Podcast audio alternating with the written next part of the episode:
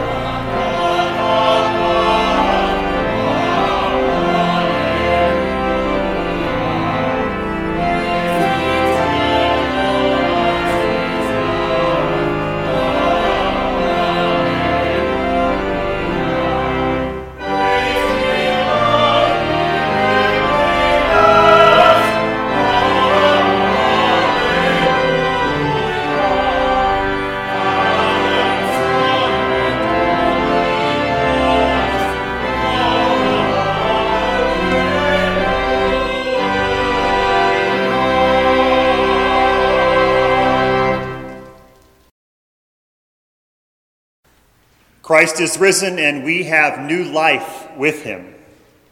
And yet, if we're honest, we still struggle. We still struggle to live into hope, to move forward in faith, and to trust, really trust in God's love for us. In the faith born from an empty tomb, let us together, in confidence, confess our sin and our need for a renewed understanding of God's redeeming grace that is available to us and to all people using the words in the bulletin in a time of silence that follows. Together, let us pray. When our faith stands at the grave, grieving for a stone that is rolled away, forgive us. When our faith is short of understanding, though the truth is there to see, forgive us. When our faith, beset by doubt, sees no further than an empty tomb, forgive us. Bring to mind the cry of Mary, I have seen the Lord, and grant us faith to believe.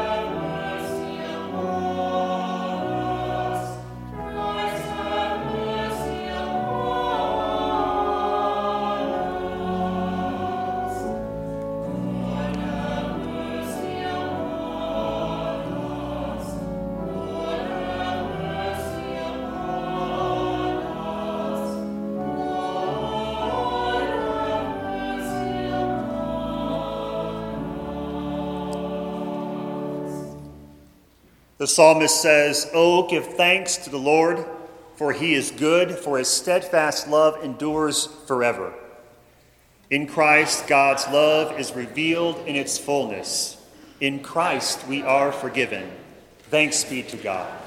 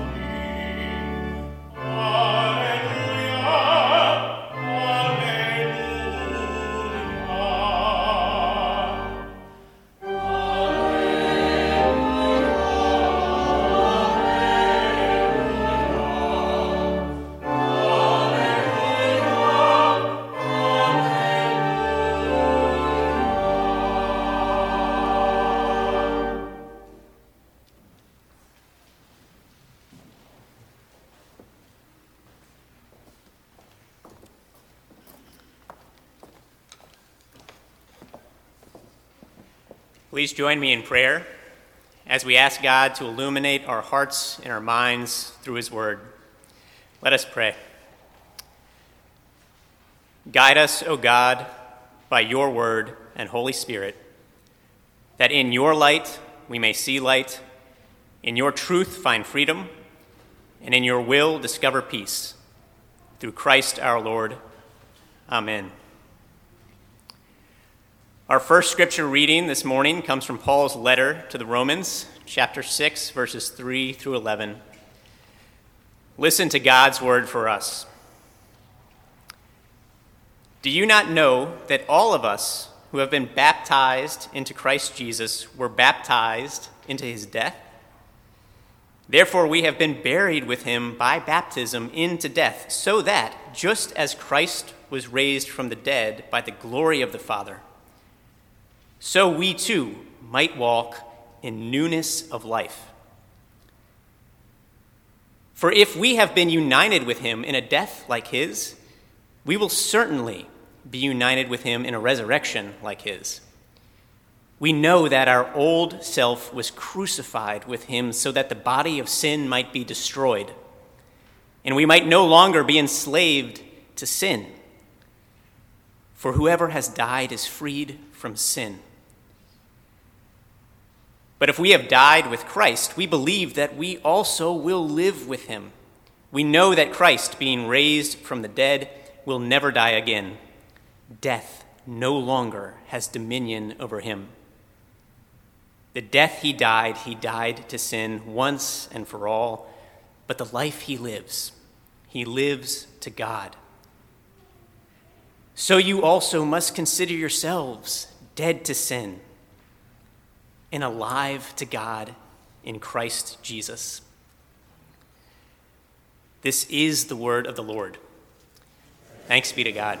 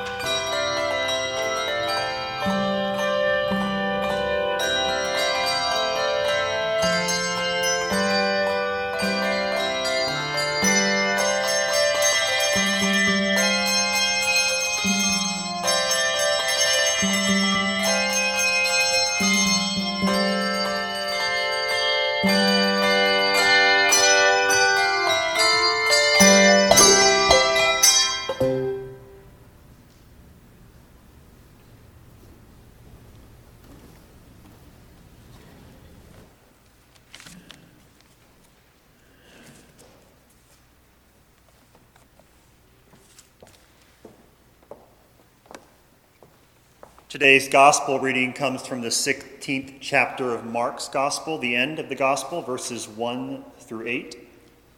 Listen now for God's word to you and to me. When the Sabbath was over, Mary Magdalene and Mary, the mother of James, and Salome bought spices so that they might go and anoint him. And very early on the first day of the week, when the sun had risen, they went to the tomb. They had been saying to one another, Who will roll away the stone for us from the entrance to the tomb? When they looked up, they saw that the stone, which was very large, had already been rolled back. As they entered the tomb, they saw a young man dressed in a white robe sitting on the right side, and they were alarmed. But he said to them, Do not be alarmed. You are looking for Jesus of Nazareth, who was crucified. He has been raised. He's not here. Look, there is the place they laid him, but go. Tell his disciples and Peter that he is going ahead of you to Galilee. There you will see him, just as he told you. So they went out and fled from the tomb, for terror and amazement had seized them. And they said nothing to anyone for they were afraid. The word of the Lord.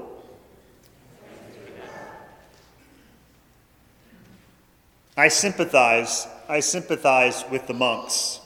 I really do. I sympathize with the monks who simply could not believe that Mark ended his gospel in such a completely unsatisfying way. I can understand how, given their job of copying Mark's gospel for future generations, they decided to take matters into their own hands and add an ending or two to clean things up a bit. If you were to open your Bibles right now to the end of Mark, you would see that in addition to today's ending, there are two alternate endings entitled, appropriately, the longer and shorter endings of Mark. Scholars agree these were added on by future generations to finish and complete Mark's account of Jesus' life, death, and resurrection. And who can blame them, really? Did you catch the original ending of Mark's gospel? So they went out and fled, fled from the tomb, for terror and amazement had seized them. And they said nothing to anyone. Why? Because they were afraid. That's it. Did the disciples end up telling the story to other people? Possibly. Did they ever encounter Jesus again on the road? Maybe. Did they ever overcome their fear? We just don't know.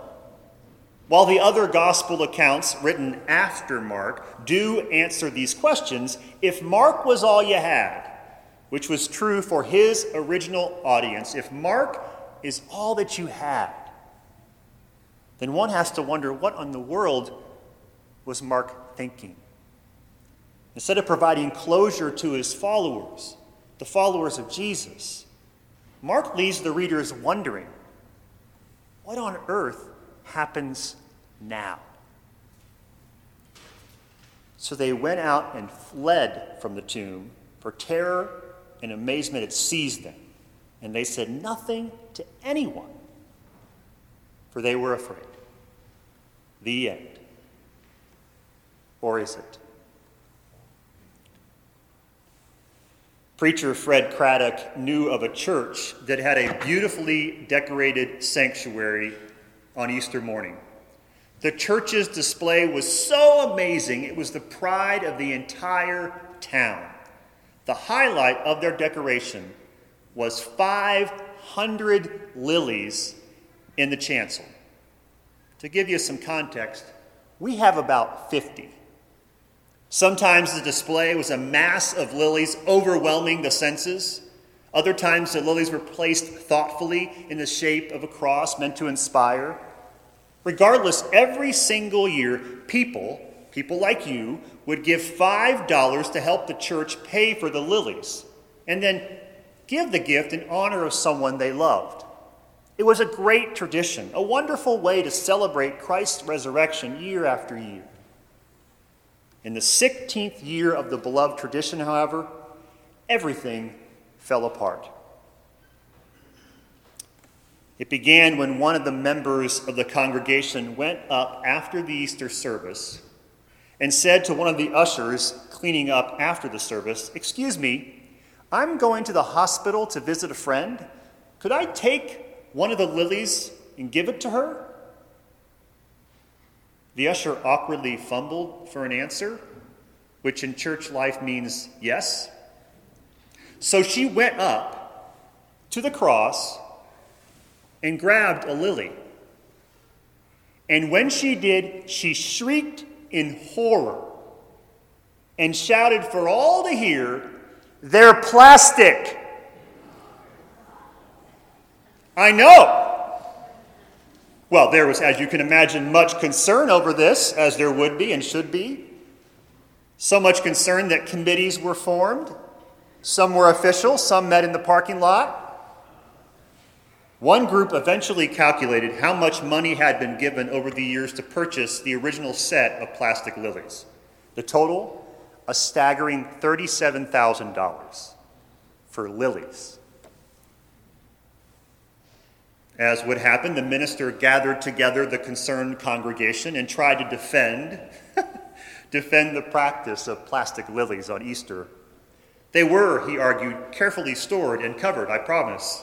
And they had lasted for all these years, and they're beautiful. No one could deny that. And as an added bonus, they don't smell.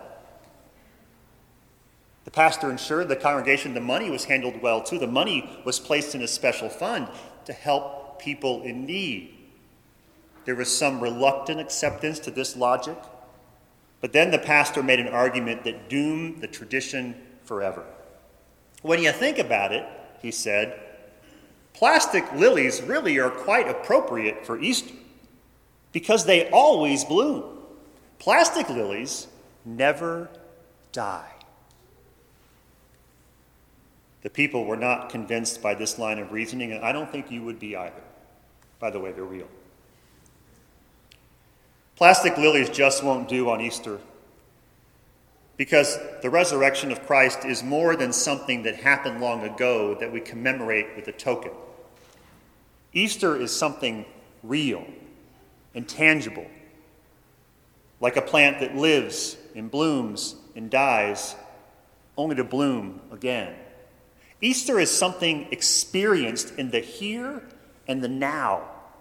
It isn't a denial of death, it's a conquering of it. Easter is an invitation to see our lives and the lives of other people in a whole new way. In the short story, Wait and See, the main character, Lyle, has tetrachromacy, which means he can see more colors than most people can. In fact, he can see millions of more colors. People keep telling Lyle that he has a gift, but that's not his experience. Seeing everything in full color to him feels more like a burden than a blessing. As the story reaches its conclusion, Lyle receives a gift from his stepfather, an optometrist who creates special glasses that normalize Kyle's vision. After living a while with the glasses on and then a while with the glasses off, Kyle puts his glasses on one last time, this time for good. He will never take them off again, he declares. He will live in this world as an ordinary person. It's just too much to see the world in all its color. What if the choice before us this Easter and every Easter is that simple? To see life in its fullness, or to see it through lenses that limit our vision, that make life ordinary. Another way to frame it is that on Easter we are presented a choice to either see the, the resurrection as something that happened a long time ago, or to live as if it actually is something that can happen today. Is Easter a story we recall, or a truth we embrace? A reality that adds color and complexity and hope to our ordinary lives. So they went out and fled from the tomb, for terror and amazement had seized them, and they said nothing to anyone, for they were afraid. The end. Or is it? What if Mark, right here, in this incomplete ending, is inviting us, the followers of Christ today, to see life in all its color? What if, in this unsatisfactory conclusion, Mark is inviting us to pick up the story right where it left off? What if he's inviting us to complete the gospel story by telling our stories of God's resurrection power? After all, the story of what God is doing in and through Jesus isn't over at the empty tomb, it's only getting started. The resurrection really isn't an ending, it's a beginning. In fact, one could argue the entire Gospel of Mark is just a prologue to a never ending story of God's activity in the world. Christ is risen is more than a historical affirmation, it's a theological claim about how God works. Every dead end, every loss, every failure, every stumble, they are all opportunities for God to act, redeem, reconcile, and restore. Story ends, and by God's resurrection power, a new one begins. An addiction destroys everything, and by God's resurrection power, new life is somehow found. A toxic narrative takes root in a family or in a person, and by God's resurrection power, a new story is written and heard. A war ravages a country, and by God's resurrection power, people rebuild from the ashes. A virus kills millions of people, and by God's resurrection power, the world unites in fighting it. A church nears its end, and by God's resurrection power, a new chapter begins. I'm convinced, it's why I'm still in ministry 21 years later. I am convinced God is always and forever resurrecting hope and life and possibility. We just don't often have the courage to see it, to see life in full color. But when we do, when we let our eyes see the world as it is, with God in it, when we are willing to see God's resurrection power in our life, we continue the greatest story ever told. Mark's narrative is incomplete because the story never ends. The Legacy Museum in Montgomery, Alabama is an institution committed to telling the truth about our nation's racial history and the possibility, the real possibility for reconciliation that leads to real solutions to contemporary problems. Built on a site where enslaved people were once warehoused, the museum is a testimony to God's resurrection power. Lawyer and advocate Bryan Stevenson is the founder and executive director of Equal Justice Initiative, the organization that runs the Legacy Museum in Montgomery. One of the exhibits at the museum is a room, a room, a large room full of glass jars. Each jar has a name on it of a lynching victim and in each jar is dirt from the location where the lynching happened. It's a powerful, powerful space, a sacred space. When Brian talks about the museum's work in podcasts or interviews, he often tells the story about one volunteer's experience collecting some dirt for that exhibit. This particular volunteer was a middle aged black woman. The location where she needed to collect dirt from was on a remote road in rural Alabama, in the middle of nowhere. So she was already a little bit nervous when she pulled over her car, stepped out, and got down on her knees to start digging. At that moment, a large pickup truck drove by, slowed down, and then kept on going. This raised her anxiety a bit, but she kept on digging. A few moments later, the truck, the same truck, drove by again, this time a little bit slower. Inside the truck, a white man was staring at her as he passed her by. The truck returned for a third time, and this time pulled over. The man stepped out of the truck and started walking towards her. She took a deep breath. The man looked at her and said, What are you doing? Her response surprised her, she later recounted, given the anxiety she was feeling in that moment. Instead of saying, I'm getting dirt for my garden, which is what volunteers were taught to say if they were uncomfortable, something got a hold of her that day and she told the man the truth. I'm digging up this soil because this is where a black man got lynched in 1937, and I'm going to honor his life today. The man just stood there. The paper that described the lynching was on the ground next to her, and the man asked, Does that paper talk about it?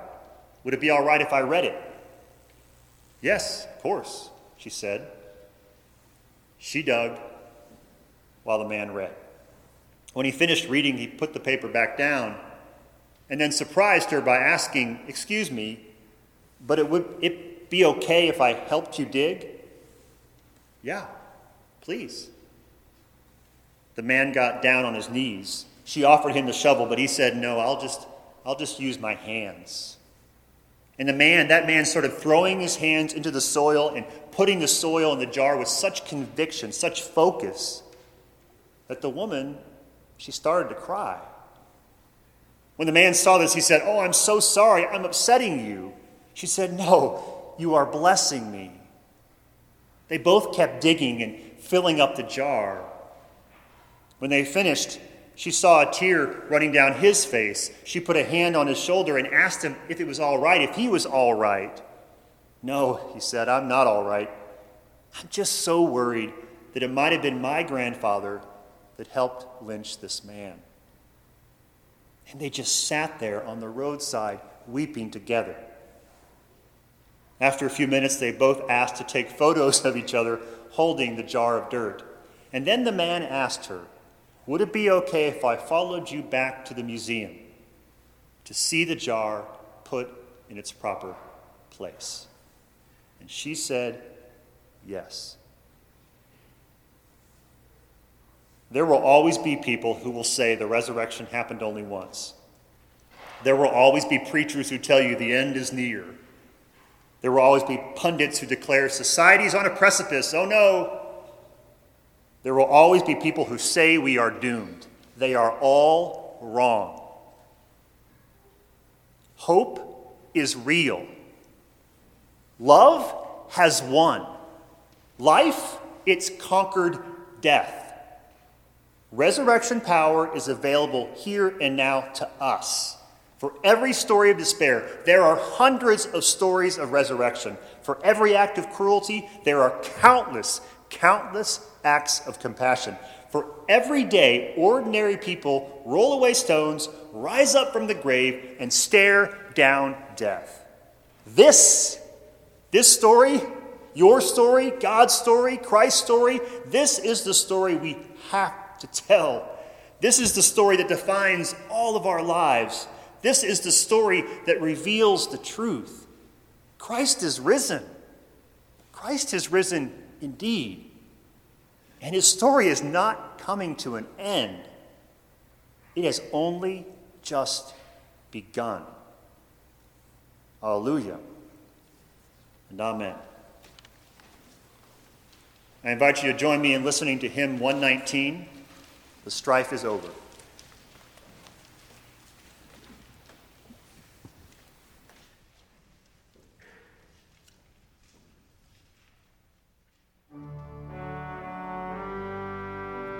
You are listening to the live broadcast of a worship service at Grace Covenant Presbyterian Church. You have just heard this morning's sermon entitled Truth Revealed, which was delivered by Reverend Derek Starr Redwine, our interim pastor.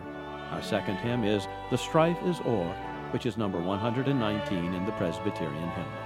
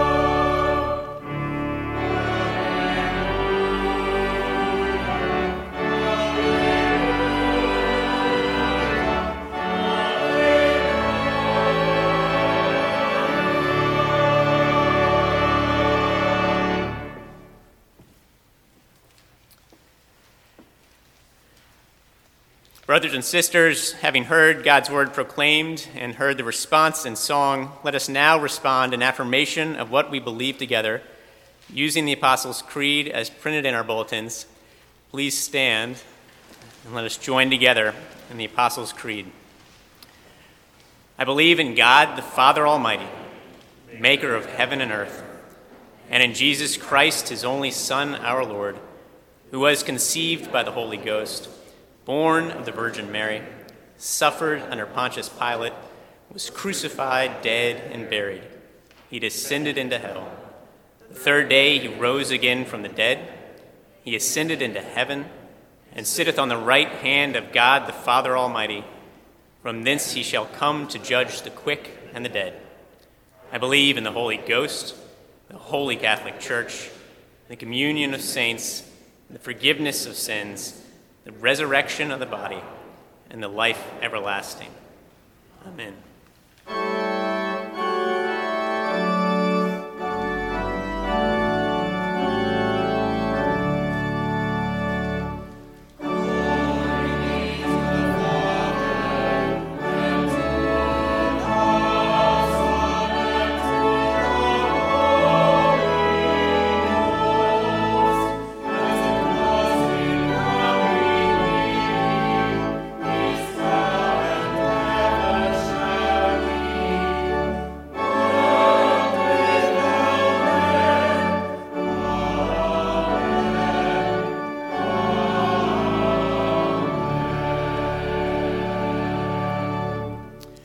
Please be seated.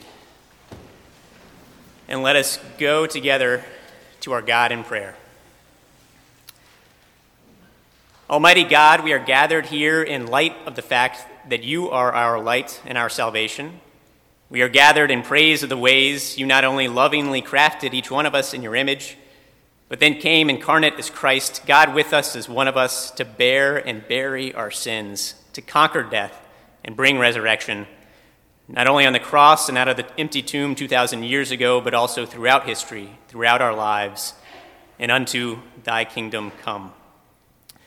And Lord, we give thanks and we also look forward to the ultimate day of resurrection when we will be raised up to live ever more intimately with you, reunited with loved ones lost, and embraced amid the full community of your people to feast, to rejoice, to thrive in the New Jerusalem as part of your eternally flourishing, bountifully good creation. We thank you, Lord, for this gift of eternal life hereafter and the ways that it burst forth as renewed life here and now. We praise you and seek you, God, our Creator and Redeemer.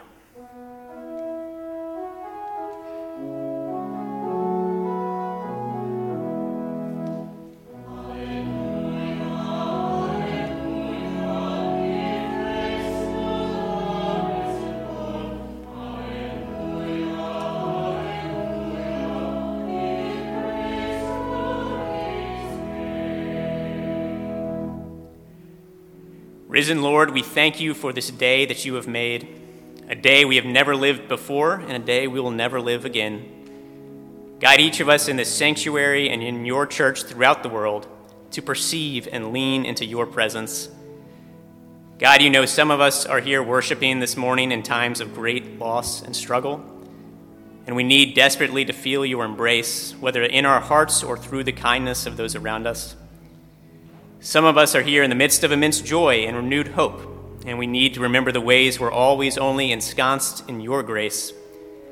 Some of us are here amid doubts and confusion, and we need your encouragement and wisdom, while some of us are here amidst abiding trust and clarity, and we simply need our daily bread, our spiritual sustenance from you. But all of us, Lord, are bound together in this sanctuary and across this earth as your people in worship and in prayer, joining one another in the light of Christ to set our minds on heavenly things so that we might be your ambassadors amid earthly things. God, we ask that you make us your hands and your feet, your arms and your ears in this world to comfort and aid all those within our reach who are in trouble and sorrow, in poverty and sickness and grief, those in particular in need of healing, whether physically or spiritually. Make your abiding love, your resurrecting beauty, your just peace, and your reconciling grace the defining marks of our everyday lives. and guide our nation and our world, still reeling from the physical and financial fallout of the pandemic, to work together toward the world that reflects your heart and your intention for all to flourish together. We praise you and seek you, God, our Creator and Redeemer.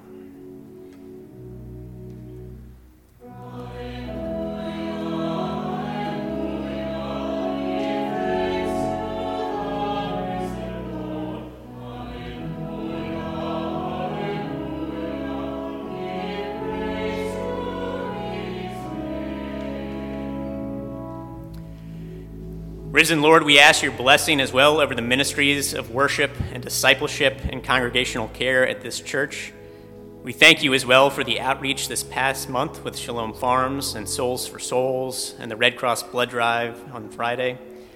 We ask that you bless the blood donated, the shoes gathered and sorted, the plants prepared to further your ministries of compassion and healing and justice.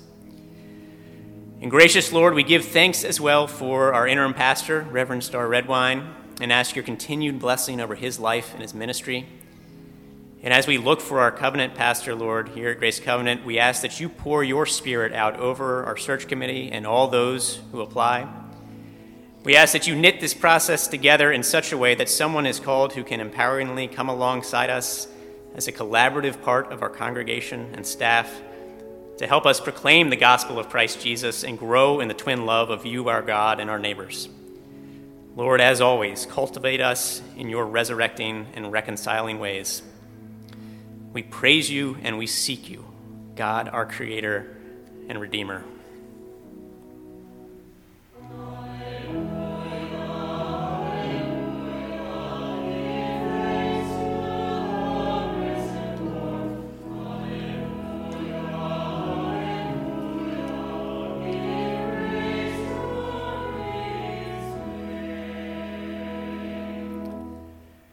And now, Lord, we enfold all of these prayers in the words that you taught us when you came incarnate as Christ Jesus, Son of the Father, through the power of the Holy Spirit to save us from sin and from death. Our Father, who art in heaven, hallowed be thy name. Thy kingdom come, thy will be done on earth as it is in heaven. Give us this day our daily bread, and forgive us our debts as we forgive our debtors and lead us not into temptation, but deliver us from evil. For thine is the kingdom, and the power, and the glory forever. Amen.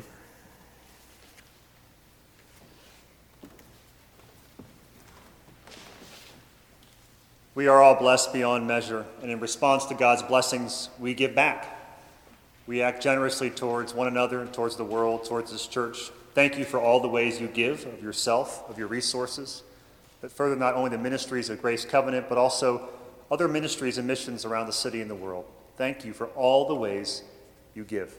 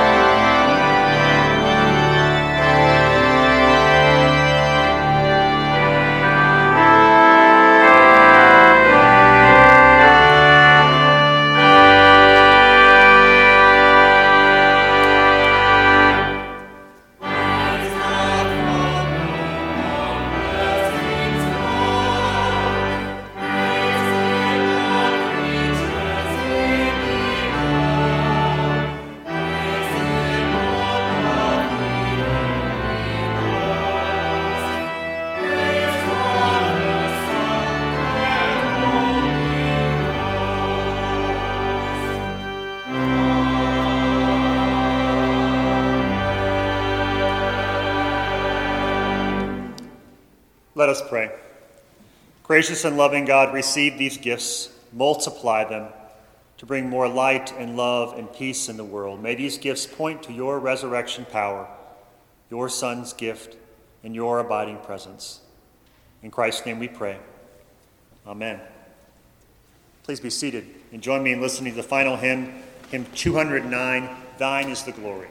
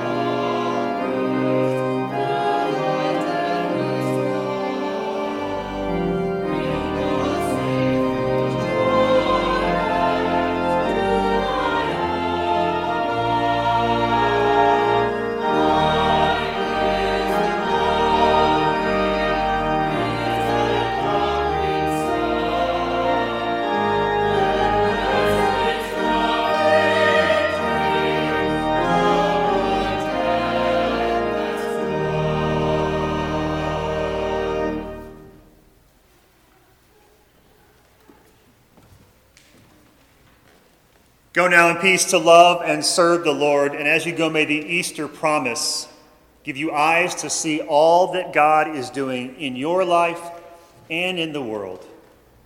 For Christ is risen. Christ is risen. Christ is risen.